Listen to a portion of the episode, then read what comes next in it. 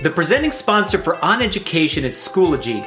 Schoology is not only the best learning management system, it's also a community of lifelong learners. There are so many things to love about Schoology, but my favorite is the company's passion to connect with their teachers and students to deliver the best product possible. If you want to learn more about Schoology and how they can help you advance what's possible, visit Schoology.com. On Education is also brought to you by Project Pals. Project based learning has come a long way since poster boards and paper cutouts. Digital platforms like Project Pals have cut teacher prep time in half to allow more time for research and learning. They can either choose from the dozens of projects available in the catalog or create a tailored project from scratch. Project Pal's multi purpose platform allows students to work in real time to create project assets, import media, and save their resources all in one place. Solidly grounded in years of research, Project Pals is your all in one solution for student centered inquiries and group projects. You know, if you have a problem with what I'm saying about US politics, come on the show and come at me. It's fine.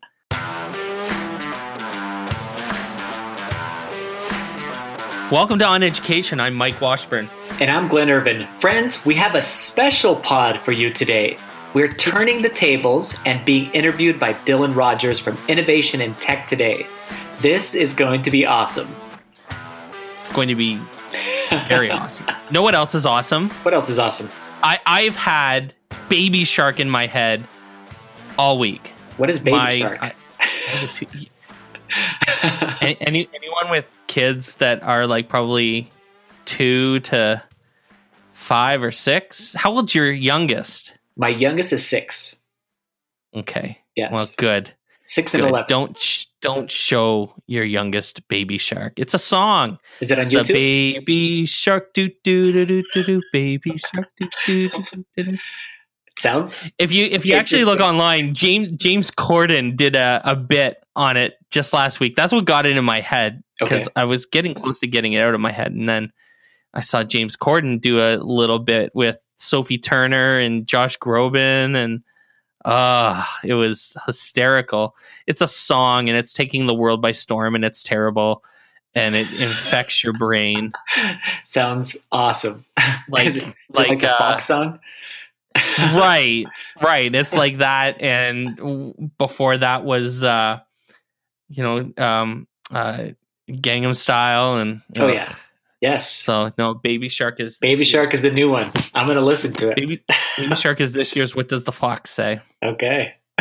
except way worse they get worse worse? right because gangnam style wasn't actually that bad all things considered It was it was good. It was fun. and what does the fox say Was just a little bit worse a little bit worse than that right a little bit more obnoxious uh and then no now we've we've hit full obnoxious with baby shark All right.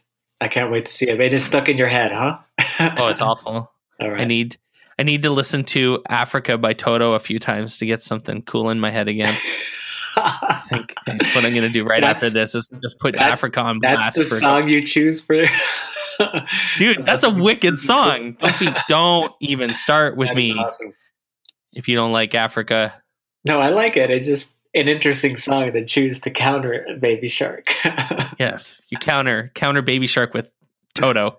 that is awesome. Uh, did you did you hear about this? So I have uh, Minecraft dun- Minecraft Dungeons. That's Okay. this is a thing. This a is game, This is crazy. It's like a role like a playing game. whole other game being announced by Minecraft by Yeah. Microsoft called Minecraft Dungeons.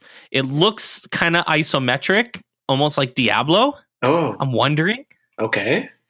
if it's going to be like Diablo. That sounds interesting. But it'd be cool. There's a lot of questions. No, they didn't really like say what it is or Okay. what it's going to be like. But if it was like Minecraft themed Diablo, but if you could build in it still, that would be that awesome. would be rad. yes. Like if you could build walls or or or break down walls and or I don't know. so they're not telling things. us exactly what it is.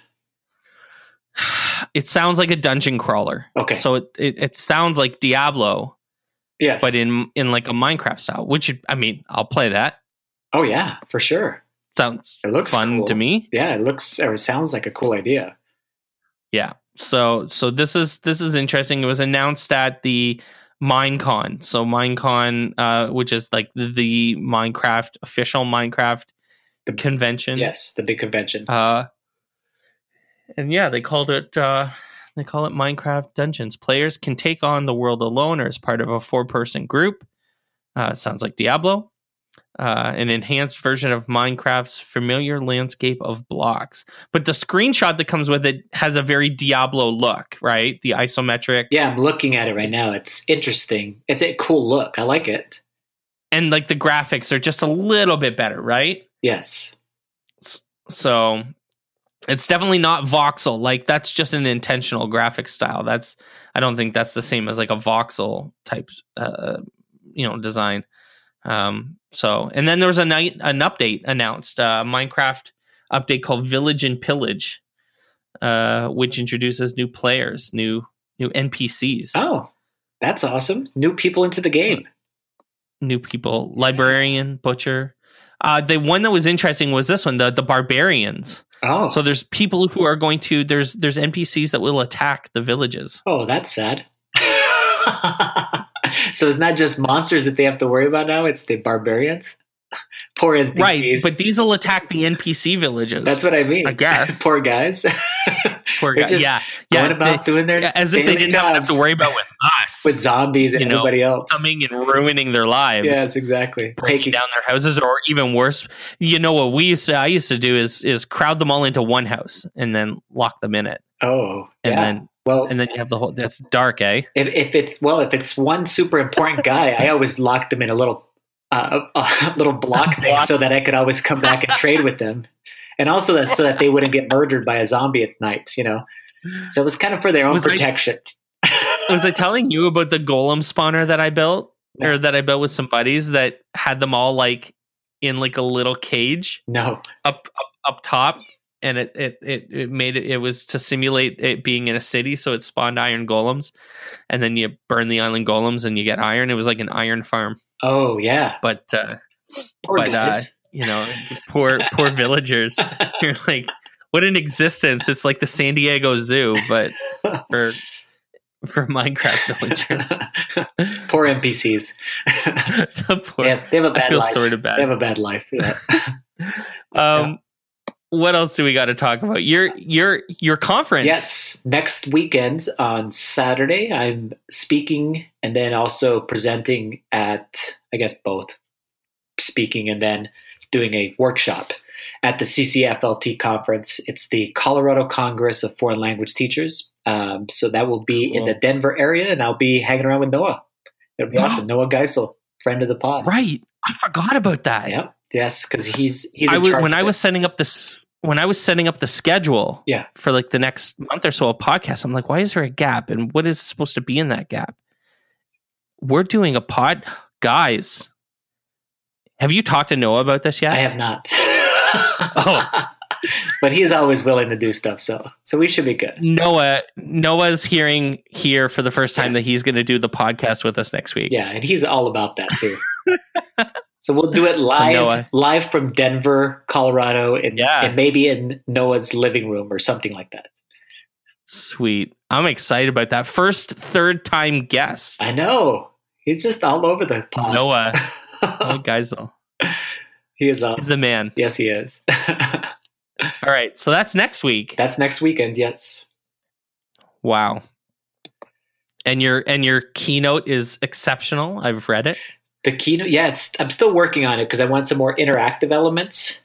I actually Okay. uh, have Are had. you gonna make them dance? uh, yeah. Yep. to the Fox song. No, no. Right. Um. Mac- the Macarena, since it's a since it's a language teacher's conference, Right. something just as annoying. Um, it. no, it's just want some uh, interactive elements where people can, uh, you know, give their, uh, you know, kind of give their input on several different things that I'm presenting about. So I think it is. I think it's going to go awesome, and uh, so have several people look at it, including you. So good, good feedback. So I think it's gonna it's going to be a fantastic conference. Great educators there, and hopefully everybody and I get to meet a lot of people and learn a lot. Have you keynoted a conference before? I have not, not like this, not like where it's you. not like where it's uh, official, you know, where you're actually getting Mhm. it from. But since I'm doing it this month in October or this next month in October, then I might as well Mhm. do it again in November. I'm doing it again in- November, so to The same. You're gonna. Are you gonna give the same talk basically? I'm not. I'm gonna. I I'm going to use components of it, but Mhm. the one that I'm presenting on in November is a tech uh, conference, more you know suited to that. So I'm definitely Sure. gonna you know angle it at some tech elements, more more kind of like about the things that we'd like to talk about, whether it be gamification, game based learning, or just being innovative. You know, taking risks, those kinds of things. Right. So that's that's that one, but I won't worry about that until I get through with this one. yeah, one at a time. yes. Nice. That's awesome. Uh, what else you got going on? Um, well, I was reading an article that talked about the that over a quarter of U.S. households own one of the smart speakers. So I have one in my house too, and and I was like, oh, that'd be interesting whether or not we should be using smart speakers in classes. And so I've heard of this movement. Um, and there's several different teachers who are using them, and it would be interesting to hear more ideas about how that could be a useful component. You know, to have some art- artificial intelligence in class and be able to answer kind of those Google kind of questions, uh, but maybe even expand it beyond that. So I don't know what that would actually be. So it'd be interesting to hear from our audience what are people using, or how are they using smart uh, speakers in their classes? Have you heard of that, Mike? I, I haven't. Yeah. I, I would just use it to find out if there's going to be indoor recess. yeah, for the weather, of course. Yeah, you want Google, is it going to? Hey Google, is it going to rain in the next ten minutes? Yes, exactly. Yeah, to be able to do the weather, different kinds of aspects. But I've heard that this is a movement in class. I just want to hear more about, you know, what what specifically are you using it for? It's kind of like a little home base. Um, instead of doing a quick Google search, you know, typing something out, you ask it a specific question or whatever those things might be. That would be interesting. I have I have a Google I have Google Homes. I have two Yeah. of them. We have a we have a big one in the living room, and then we have the mini in the bedroom. We literally use it almost exclusively for the weather in the morning. I I've set I use it for the alarm sometimes. Okay, Um, and we play music, music. Yeah. every once in a while on it because the speakers are actually quite good. Like the at least the Google Home speakers are. Um, what else have we done with it? Uh, we could hook it up to our Nest thermostat Yeah. uh, but I don't think I don't think we've done that yet. And I do have it hooked up to turn off the TV. Oh, look at you, fancy. Well, but I don't know what I'd use it for at school other than checking the weather. Yeah, I, I, and I think there's some innovative uses out there. So I, I want to hear more about that, and maybe we could bring uh, some stories back, or even a guest who who uses this in some kind of innovative way, because it's a really cool technology. I would love to learn more about that. Uh, it'd be cool to see how people are pushing it to beyond, you know, kind of what what we normally would use it for. yeah, yeah, awesome. Well, we uh, are going to skip a a much larger next segment because we have um, a special segment coming up next. We were interviewed uh, by Dylan Rogers uh, from Innovation and Tech Today magazine. Um, he came on our show, and then we handed over control of the interview to him, and he interviewed us. And it's it's quite a bit longer. So this episode will be a normal length episode, but mostly now it's uh, it's an interview. So when we come back, uh, we'll be speaking with Dylan Rogers. On Education is brought to you by Teacher Gaming. Teacher Gaming Desk is an all in one toolkit for any teacher looking to use more games in their classroom. And Teacher Gaming just launched a dedicated Chromebook subscription bundle with 20 awesome games. And I'm going to tell you right now, it's only $99 per class per year. So you got your whole class, you got 20 different games that can be played on a Chromebook. How great is that? If you want to learn more about teacher gaming, simply go to teachergaming.com to get started. All right, welcome back to the podcast. We're joined by Dylan Rogers. Dylan is the managing editor of Innovation and Tech Today. Uh, welcome to the podcast, Dylan. Thank you. It's great to be here.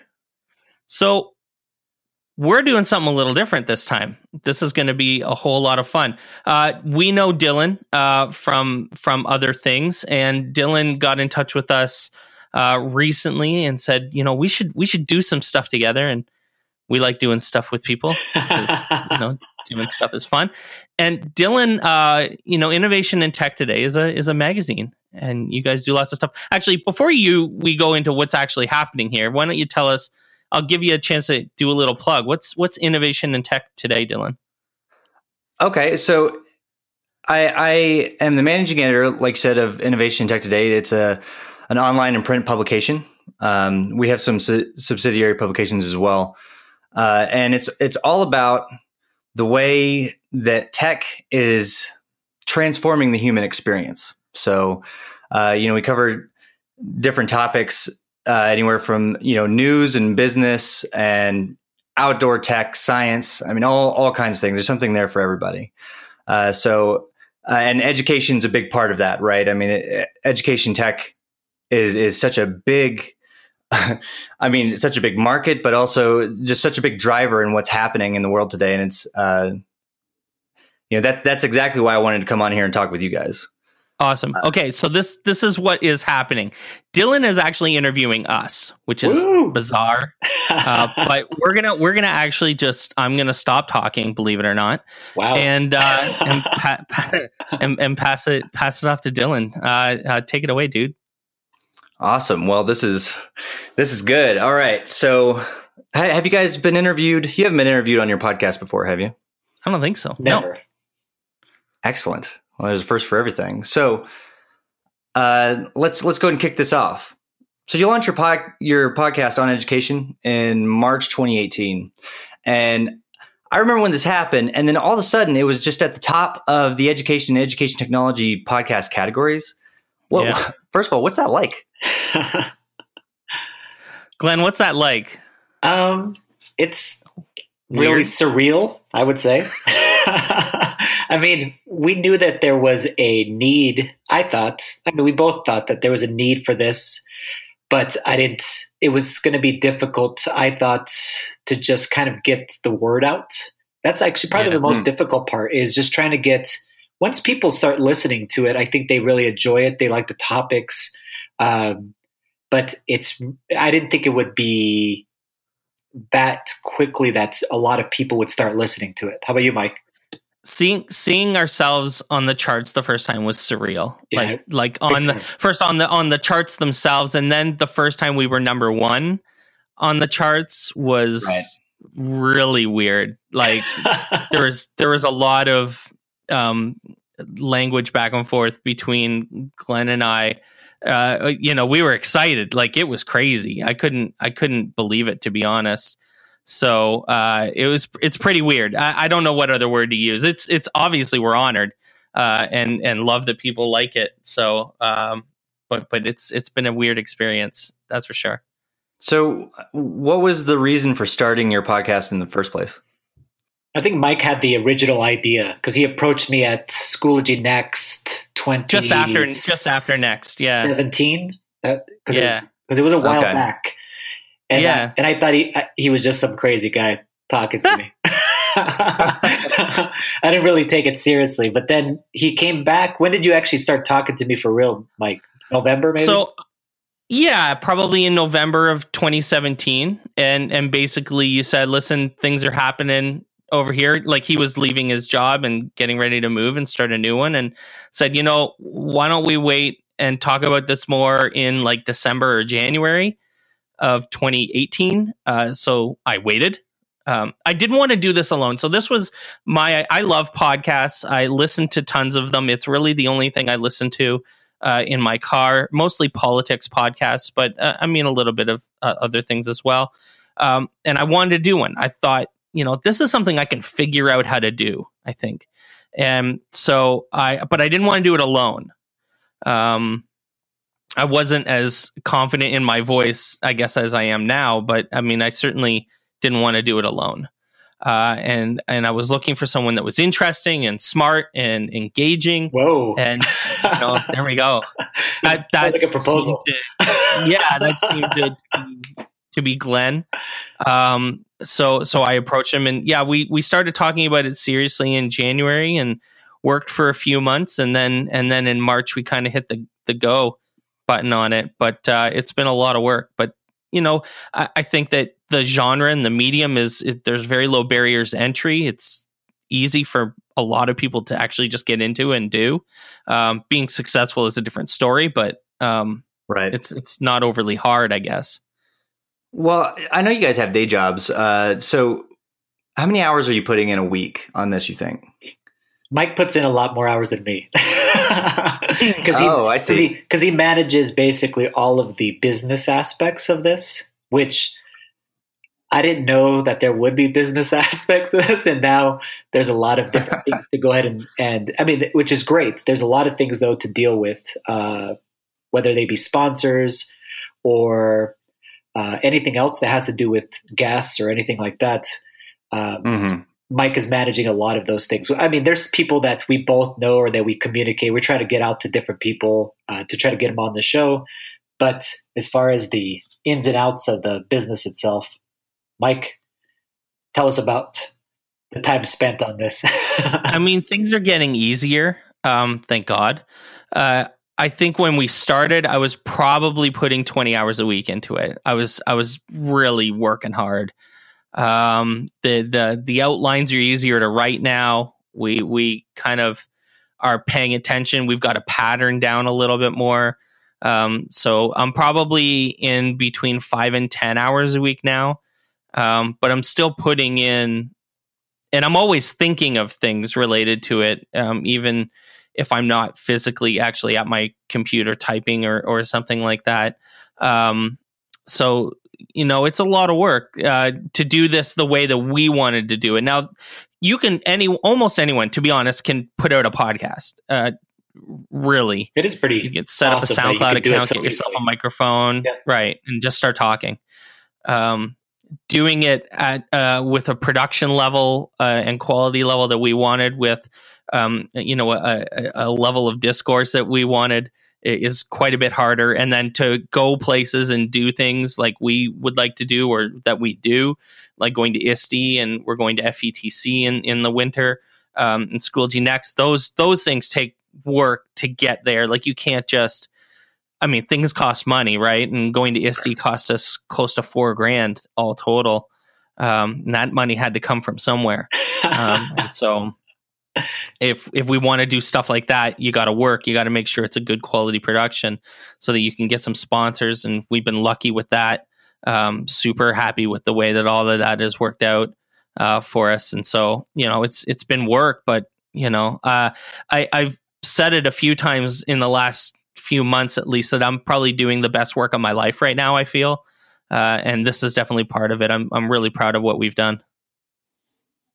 Very cool. So let's. I wanted to back up a little bit. So in our previous conversation, you guys, uh, you talked about how you had really different journeys to education, um, to developing, you know, effective technology strategies, and and ultimately coming and converging into this show. Uh, I was hoping you could uh, tell me a little bit about that. Since Glenn, you've been talking first each time. Mike, let's start with you. I don't know if you want to do that. um, Glenn and I are both. Um, we come from similar veins in, in a lot of respects. Our, our game based learning backgrounds, our our passion for video games in general, and um, and gamification. Um, so so that's that's kind of where you know the the core if there was like a core of the things that you know we have in common. Those those are kind of um, the things that we have in common. Uh, we're pretty different in a lot of other ways. Um, that and that's what makes the the podcast a little more compelling is that that we do have slightly different personalities in a lot of other ways. Um, but you know my my pathway here is as a computer science teacher. Um, Glenn is a language teacher, and that's that's pretty rad. Uh, I'm a big fan of Glenn's work, and you know when I was thinking about who to to deal with on this, you know that that was a factor is that that we're in two different places, and um, he's been teaching a lot longer than I have too. Um, you know, I've actually only been teaching for about seven years, um, so you know, actually in the classroom. Uh, so there's that as well. Um, I have some other perspectives related to you know what I was doing before I was teaching, but um, you know, it's it's just you know sometimes things just happen and work out, and maybe this is just one of those things. It's it's been a really cool experience. Awesome. Do I get to talk now? I'll let you speak. Sure. that's awesome. Um, I, I, I, I actually think it's pretty cool once Mike and I actually started talking because um, I mean we really didn't know each other. The only thing we knew about each other was what Mike said, the thing that we had related, uh, which was game based learning uh, and gamification concepts and the passion we have for those things. Um, and then we found out that we have a lot of other things in common. I mean, we both are pretty liberal as far as in politics. So we have that in common, but we oh, also oh, yeah. come from different, such uh, different backgrounds and the U.S. Uh, versus Canada kind of perspectives are are interesting. I think, especially to our audience, I've had uh, different people comment on that that they think that's that's a cool uh, back and forth between us. That's that uh, Mike shares kind of what's happening within Canada, what it's like to be uh, a Canadian, and you know have healthcare system and and the way that their mm-hmm. education system works, um, and then uh, the different perspectives here as far as the politics that are concerned within education itself. And then my background, I mean, I I, I like to talk about that my inspiration for everything that has come through education and, and being a Spanish teacher specifically has been my mom, who was a mm-hmm. uh, an immigrant into the United States, and I always tell people she was an illegal immigrant, so that people understand that um, you know the the the the the lies and myths being perpetuated about people who are coming here are not uh, true most of the time. That a lot of people come here because they want a better life, and that's kind of the story of the United States. And I like to make sure that people know that that that's my number one inspiration is my mother uh, coming to the United States and and basically giving us, uh, my brother and I, a better life. Uh, and then I like to uh, to make sure I share that uh, story with others, uh, teachers, students, uh, community members, and then just to, so they can know that kind of like what my perspective is at and why I'm so passionate about uh, teaching and passionate about the Spanish language and culture. Right, and you know, I, am curious also about at least a lot of the stories that I've heard. Um, you know, working in education technology for a while, uh, you know, there's there are those aha moments when uh, you know, teachers are in it for a while, um, or even maybe a few years. Maybe they've been using education technology uh, since the beginning. Yeah. Uh, or maybe it's something that they kind of picked up along the way. And I'm just curious uh, if you guys have any any sort of aha moments, or or uh, could tell me tell me like the what it was like before you really started uh, effectively using technology versus when uh, you really got your groove in it. What what was that like? I I've told this story a couple times, and and it's a little bit of hero worship, I guess. But I when I was in teachers college, um, and doing my B.Ed, I read Kurt Squire's PhD um, thesis. It, I don't know how it came up. I think I was talking about like games based learning and video games a lot, like in my classes, hmm. but didn't really have like any academia to back up all my nonsense. Uh, and so I, I started kind of looking around. I'm looking for ammunition for these debates I was having in, in my, my B.Ed classes on, you know, why I thought video games could be used in class. And I found Kurt Squire's paper on Civilization 3 uh, and, and history and teaching it, uh, using it to teach in elementary class. And I was like, oh my, I, it was like, it was like a lightning bolt in my head. I, it's like, oh my God, I could do this. Like, this is r- real.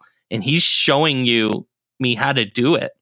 And it just, it was like a light went off in my head. And, and I, and then I found other things. And then I found Jane McGonigal's book and her TED talk on, on how, you know, video gamers are, you know, these, you know, we should be cherishing these people and fostering this culture of gameplay because people who play games are dedicated to completing tasks and winning things. And um, we need people who are desperate to win um, because we have so many problems. We you know we have lack of clean water and we have oil that's disappearing and you know wars and famines and all of these things going on. And we need smart people to solve those problems. And you know we solve those problems all the time in video games to be honest.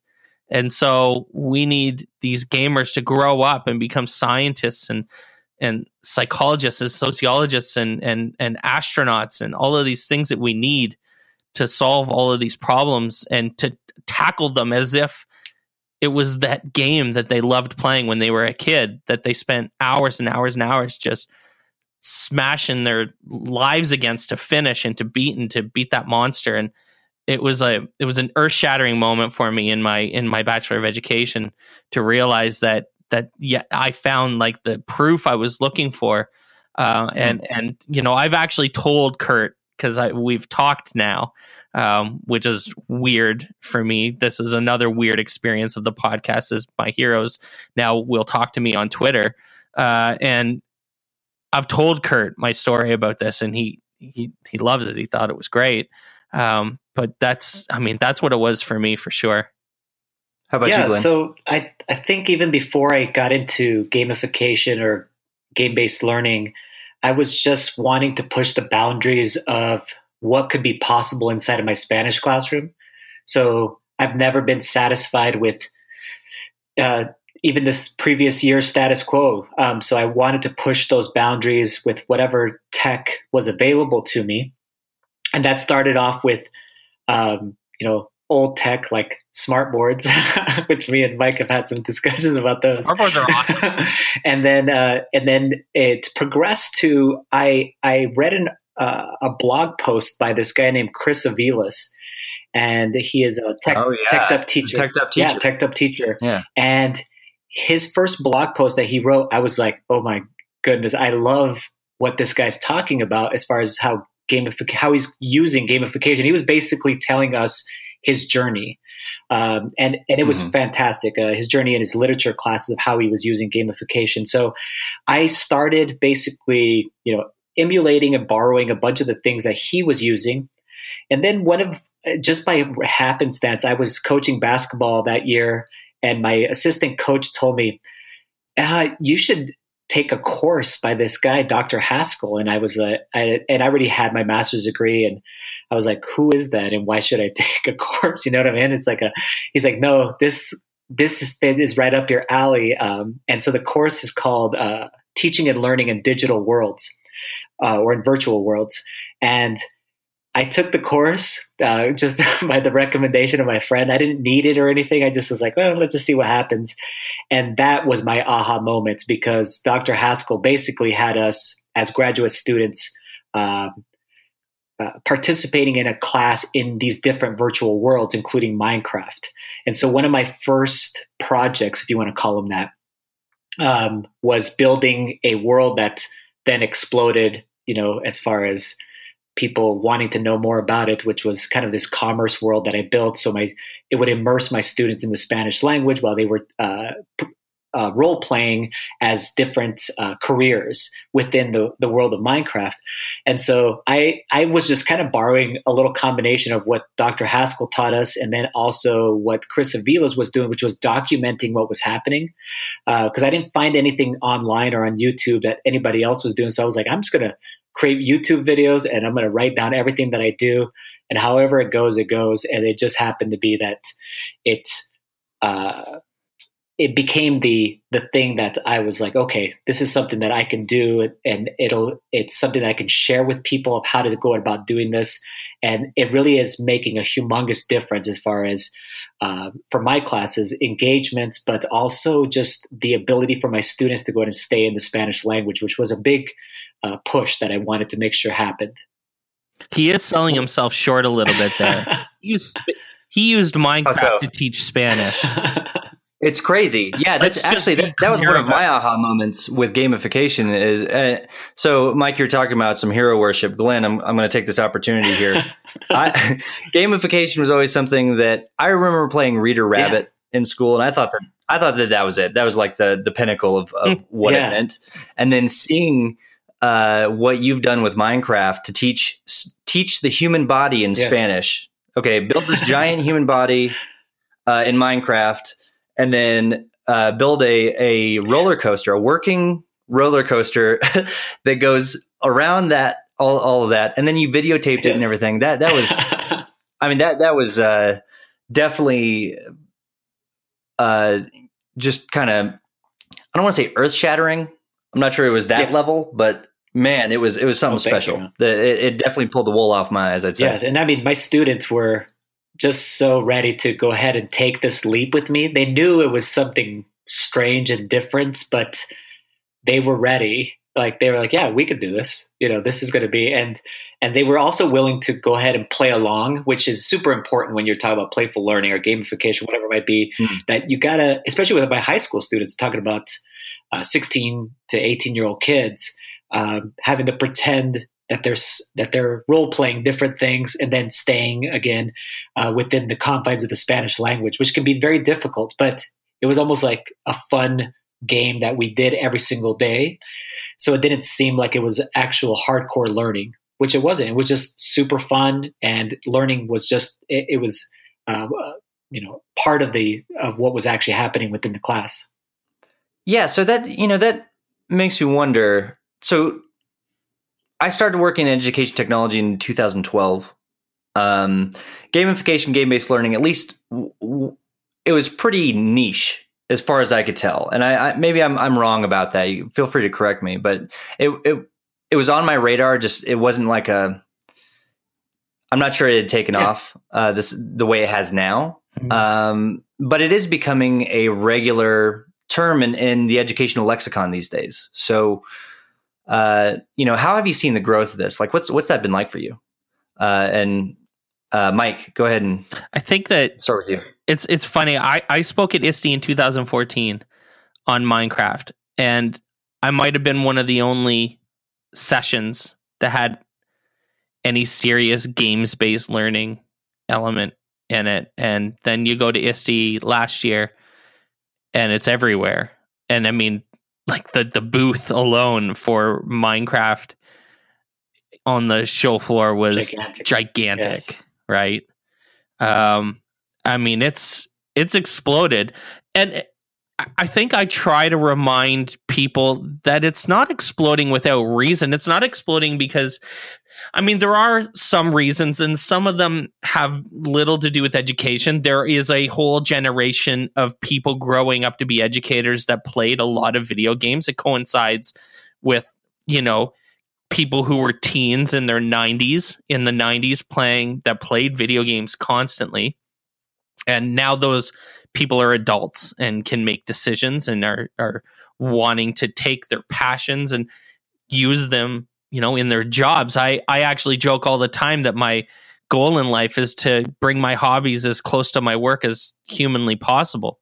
And and i'm getting really good at that. Um and I think that that's what a lot of other people are trying to do too. I mean, Glenn loves video games, and you know, and we have a lot of friends that are educators that love video games and grew up with them, and and now we're just using them because we think that you know that this is a fun way to work and to learn. But it it doesn't come without like backup. Like I could drown you in paperwork, telling you, you know, I, I use that term all the time, but I could I could dump a truckload of journal articles on your desk now about how games based learning is is effective and why it's effective and best practices and models. So it's not like it's it doesn't have any academia in its in its uh, in its corner either. So um, and in the end, I, I mean, I think I say this probably every other or every third podcast, but we need to teach kids where they are, not where we want them to be. Um, our kids are home and they're doing the things they love. And we need to find a way to let them do the things they love at school too.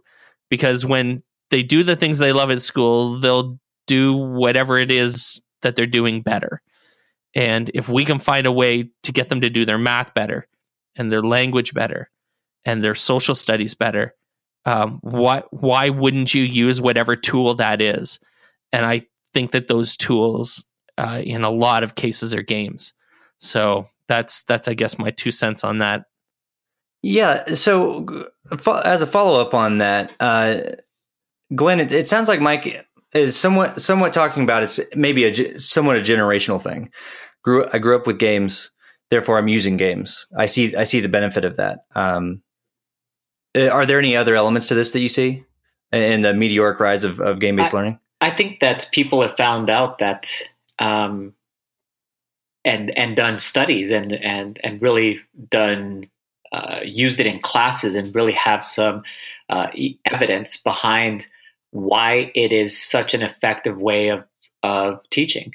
Um, and yeah. so it's not just like what Mike just said. You know, he has tons of research behind it now, and I think a lot of people are are now taking it more seriously. I would say, but then the other part too is that a lot of us are sharing how to do it right also because there's a lot of things and Mike and I have talked about this that we did wrong you know getting started with game based learning and and some different things that we that we now we're like oh we should have done this differently which is anything in teaching you know especially at the beginning but more and more people are willing to share those things, whether it be within articles or videos uh, on YouTube or books that are being written, like by Matt Farber or Dr. Haskell, whoever was writing these different books.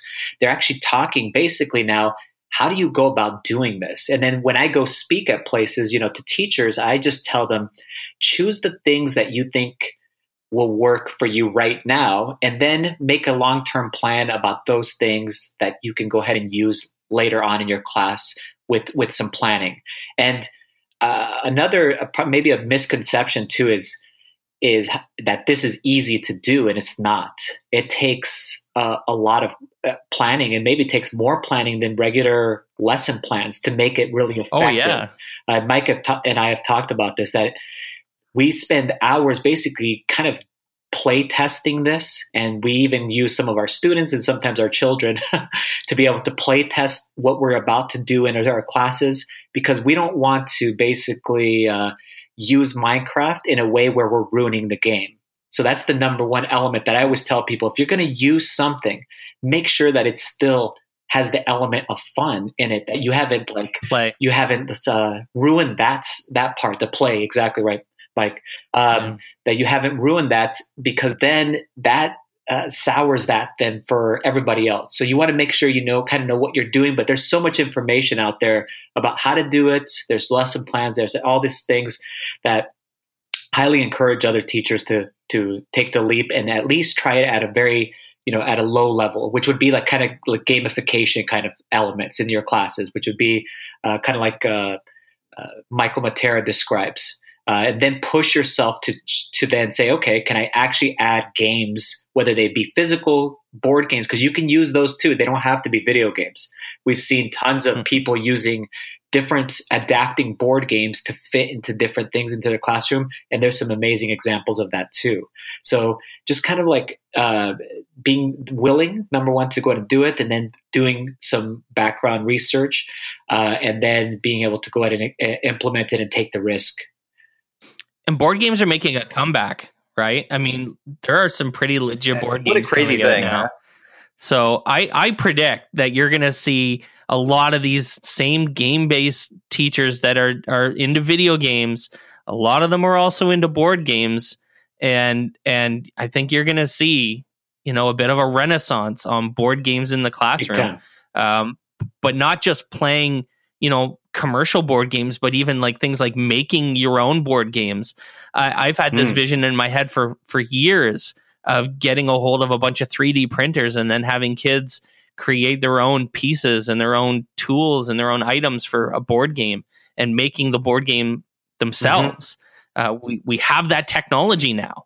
And uh, I think it'd be. We've had that see. technology a long time, Mike. Yeah. That uh, I think that was a project that I worked on in like second grade. well, if yeah, I'm not mistaken. But you know what I'm saying? Was, like to make your really cool. 3D printing, uh, to take it and make plastic figures and stuff uh, would be. I mean, it'd be rad. I, I can't get over. Oh, definitely. Definitely. How, how do we adapt Warhammer yes, right. to, uh, exactly. to education?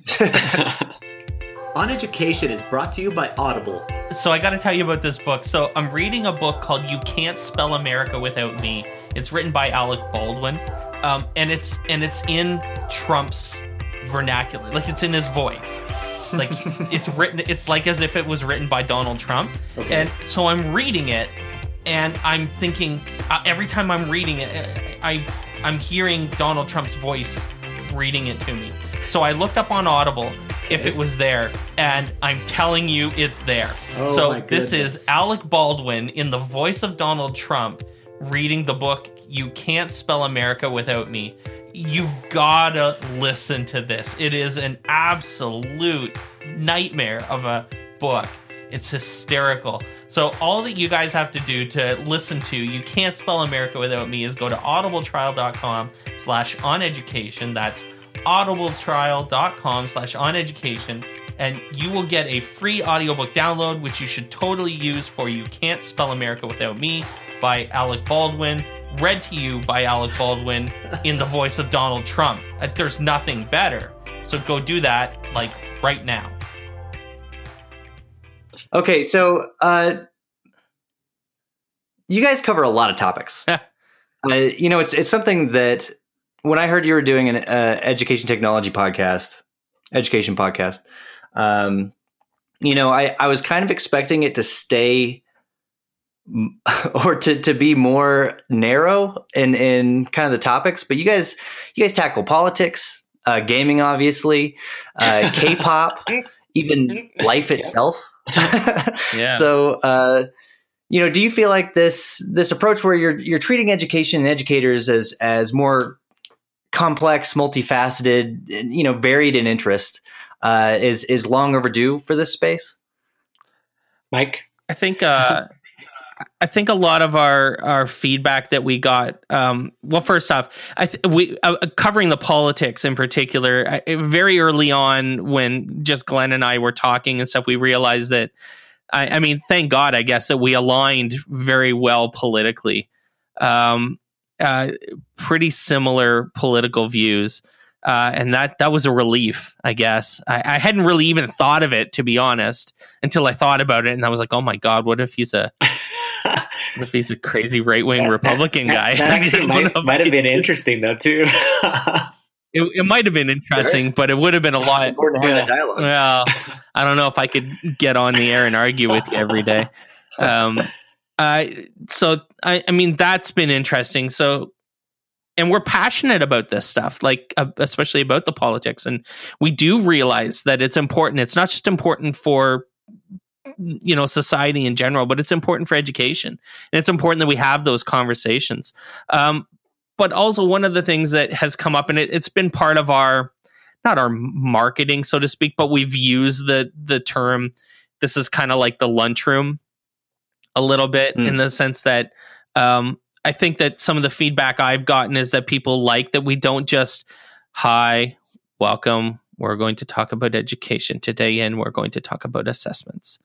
Uh, you know, people like that we don't do that because there's there are podcasts that do that. We listened to them uh, and we didn't want to be that. We wanted to to have fun. We wanted to laugh. We wanted other people to laugh and uh, to talk about things we liked to talk about. But then we still have like serious conversations about education. We're still having um, detailed conversations with people, and we want to talk to the smartest people about um, you know the most timely and interesting topics. And I think that that's what we've done. It's about balance and I, I think that um, you know I loved talking to Rafranz Davis about K-pop, and we found a way. I mean, we turned that into a really good conversation about education.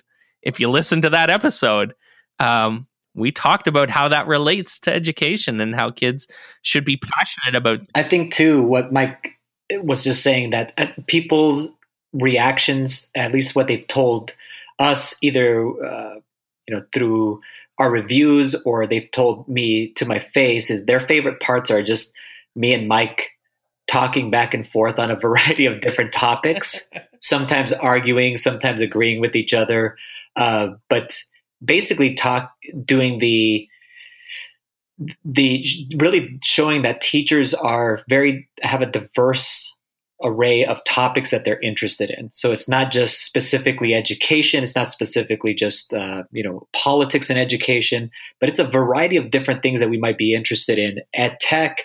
And so we try to pick out different topics of those, and then sometimes our conversations just end up getting steered to other things, which is awesome. Uh, I think those are the best conversations that we have, which then feel. I think they give give people a connection to us then too.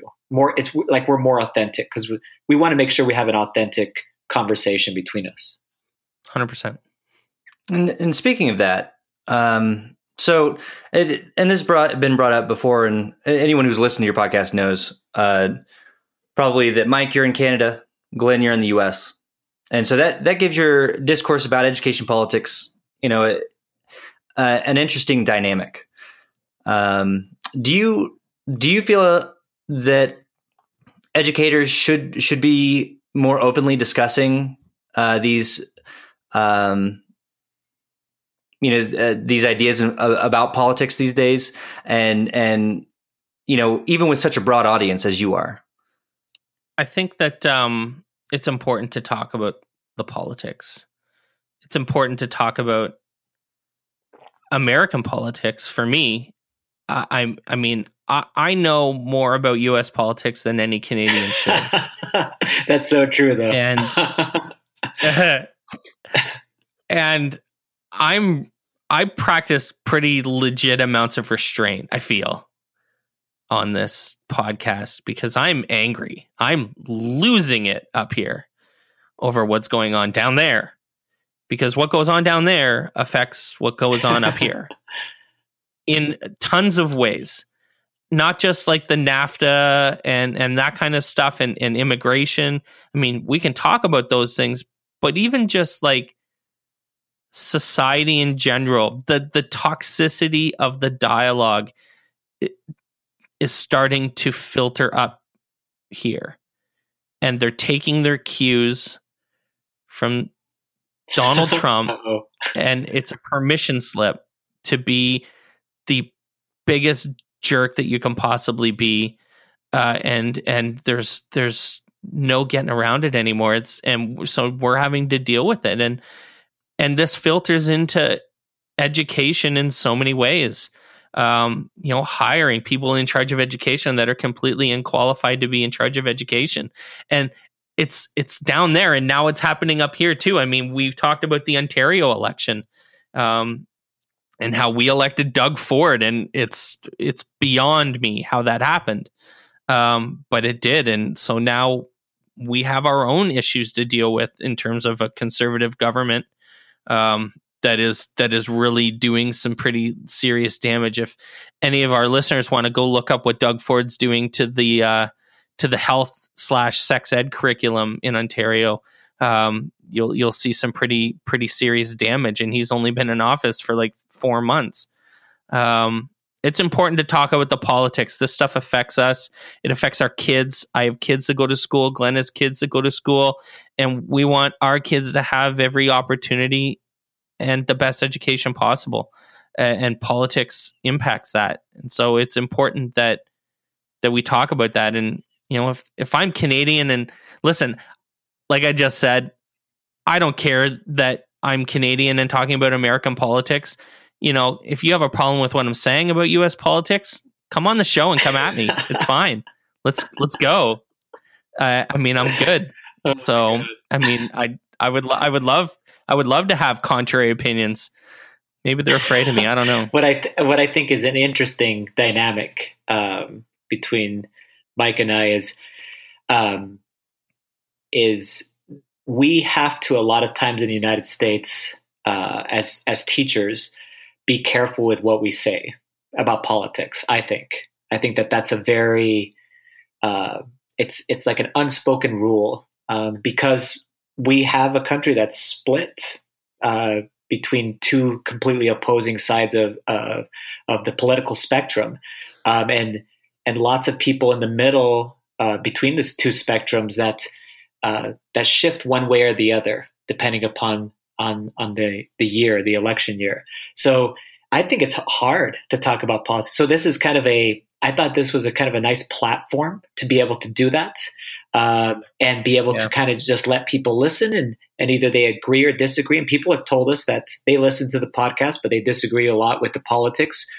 Um, but that's what I tell Mike too is that uh, it, it's hard to understand how uh, how wide the gap is between the two political sides. And so, because it's so wide, it creates a lot of tension, and people just really don't want to talk about it. You know, it's one of those things where you're like, is it safe to say what I want to say here, or should I just keep my mouth shut? You know, kind of that thing. So it gives them a forum to be able to listen to these things and then be able to go ahead and, and do something about it, which we always talk about. Hey, you know you can go ahead and write your legislators you can talk to them they work for you uh, and of course when it comes time to vote vote on on the topics that matter as educators and and here they are and we're presenting those things too. Well i'm thinking about you know the, having this this have been a great platform for you you know it's working in education I don't, I don't know about in canadian education as much. I know in us education yes. can be really frustrating. Um, and I mean, there's so much pressure and responsibility, and and there's Glenn, as you're saying, there's not always an easy way to vent uh, because there's that unspoken rule, uh, maybe to not not talk about it, or or you know, a lot of times teachers or educators yes. feel like they're an island, right? They don't they don't really have anyone to talk to. It's less so these days, I think, since uh, tech has been, uh, you know, really bringing everyone in, into communities, but. Uh, you know how other other than the politics, how has this podcast been a cathartic experience for you, Mike? Um, I mean, I'll tell you, the venting about politics has been a cathartic experience for me. So I'm glad I get to come on somewhere and you know complain for a little bit, anyways. Everyone has to listen. yes, I have a captive audience. I'm sure they fast forward. You you have that ability now, I suppose. oh, Mike's talking again. Let's move on. Um, I, I I've enjoyed this a lot. Uh, I've enjoyed talking and getting ideas. We've talked to some of the yes. coolest friggin' people, brilliant people. Like, uh, I mean, I, I think it really hit me when we had Paul Darvasi on and he wrote a blog post for us and we read that thing and it was like, oh my god, this is brilliant. This is yeah. a oh my, it's so good. I didn't even know. Like, and then we talked to him, and he's like, it's like so good. It was amazing, and it inspired me. And and Rafranz and and Steve and Mike Cohen and all of these people that we've talked to have just inspired the hell out of me. And and I'm just I I get up and I'm wanting to do even half as close a good a job as they do at what I'm doing. Um so, I mean, that's what that's it's definitely got me going. I think about what these guys are doing in the mornings and what they're doing at work and they're they're inspiring. And so I'm trying to go and do the same thing, work just as hard or harder uh, and and keep up with some of these folks. Uh, cuz it's it's hard keeping up, but you know, that's when you know you're doing the best work is is when you can keep up with some of the folks that we've talked to, you're you're batting at a whole different level. And that's I think exciting. it's also awesome. I mean, the perspective of being able to have these amazing educators out there, them sharing their ideas, and then uh, this huge audience being able to listen to those and getting inspired, just like what Mike just was saying, but giving our audience the ability to kind of take a peek into what is Rafranz Davis really thinking about, and what does she what does she get passionate and inspired uh, with? Which was a completely different. Uh, it went a completely different direction than we ever thought as far as in the interview, but it, mm. it actually ended up being super powerful to say, "Hey, you know what? P- teachers are very diverse uh, beings, and that's okay. We want that, and we want people to be passionate about a variety of things, and not just." be work centric. I think a lot uh, people have told us that several guests have mm-hmm. said I need to make sure that I take a step back away from work and then that I make sure that I'm a whole person. And that's a great message to share with our audience and all of our teachers out there who like you just said Dylan sometimes are isolated. They live in, they they work and live in a silo. So we want to make sure that they can hear these messages uh, of what it could possibly be, and then how do you go about doing those things. Very cool. So do you do you think that more educators should be taking advantage of of this uh, golden age of podcasting? No. you don't want competition, Mike? I think it's a great way to reflect. That's my that's my can, that's my canned answer. That- that's not the answer I was expecting. I, I gotta think they should. Uh, I think it's an awesome way to reflect. Um, Totally. it's. It, I think it's for me. It's a lot easier than writing. Like Mike is a very very good writer, but it's easier for me to just speak uh, and, and talk about my ideas than it is to go ahead and and put them down eloquently. For example, in a blog post. So it's an easy way to be able to get your ideas out. And like Mike said, there's a lot of different ways of being able to go ahead and uh, make this happen, record it, and being able to publish it and send it out to the world so that other people get to hear your story, your journey uh, in, in your teaching career. if if you're a communications teacher or a media teacher in high school and you're not doing a podcast, you're wrong. like, I mean, flat out, this is an awesome project. Uh, it, I mean, it'd be amazing for a high school to have a podcast, and you could. It is not hard, folks, to do this. To be to do it like like just to get it up and going. It, it's like get a SoundCloud account and some microphones and write an outline um and then and then learn as you go um but i mean what a great project this would be for any i'm i mean i say at the high school level um, because um, high school students could probably kind of do it on their own. Uh, if it was at an elementary level you could still do it totally. Uh, you would just have to you know hold their hands a little bit more and and walk them through it a lot more and guide it. Um, but I mean, for any community group, any educators community, I mean, a lot of them are doing it already, which is great.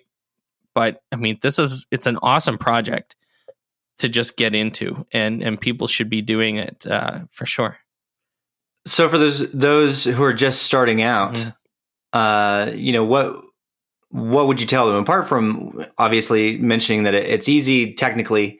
Uh, you know what what advice would you give them uh, getting started that you've learned along the way? I think the outline is really important. Uh, at least at the start, uh, we worked really hard on the outlines. Uh, in the beginning, we were it was taking us a week to put together a really good outline.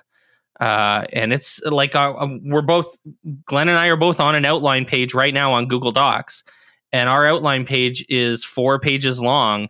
Uh, it's got your questions on it. It's got you know um, our notes. It's got production notes. It's got our advertising notes.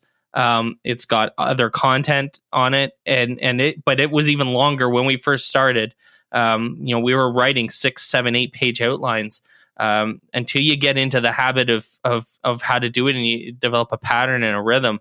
Uh, the outline is is critical, um, and then but then being able to present that outline as if you didn't have one um, is I guess the next part. That's that the, the performance side of this has always been an interesting aspect to me because I, I thought I would um, suck at it a lot more than I do um, because I actually have a phobia of talking to people um, in large crowds, like doing the presenting stuff, ISTE and Schoology Next. I don't like doing those things. I do them because I'm trying to push outside my boundaries and my box and learn how to get better at those things.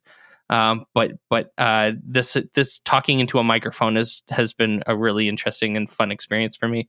Uh, but yeah, the outline and then performing the outline as if you didn't have one is probably a, a And. I think important thing they for me. having compelling topics, something compelling to talk about on a consistent basis, Yeah. so that you build up an audience. So I think that would be the combination of those things.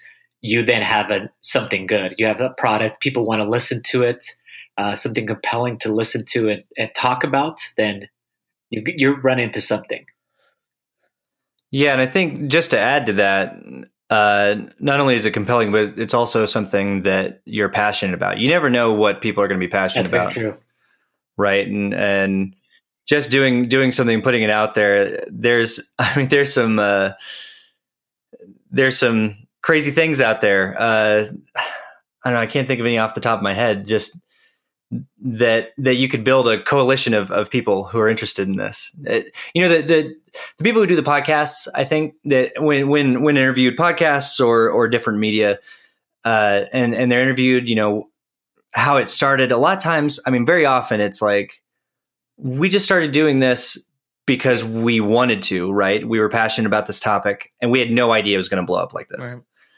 Right. Um, I think they often come from humble roots. So We uh, uh, it, it- when we talk to uh, our hosting service is not a normal hosting service. We we pay for it, but it's a closed community. You have to be invited to be on it, and the hosting service we deal with um, hosts uh, some of the biggest podcasts on the planet.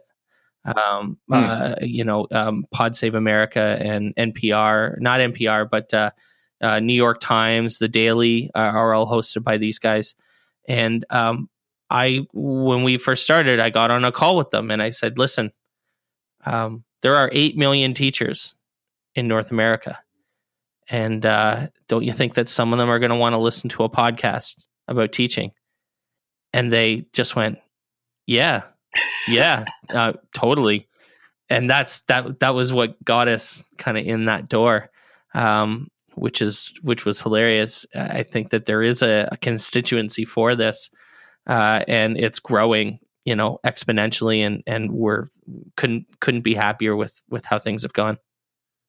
So just thinking back, if if you could, okay, so you're you're here now, you're at the top, nowhere to go from here, uh, right? That, Oh, we- uh, you you, we you can reached get, we can continue the to pinnacle. We could be toppy. no, I, I know. That's but then looking back at, at your former selves, what would you tell your former selves just starting out? What advice would you have for them? Maybe if there's a particular thing you ran into that you know, don't go down that road, or or whatever it is. Uh, how, how would you? Uh, what would what would you tell your your past selves who are just Hmm, starting That's out? a really good question.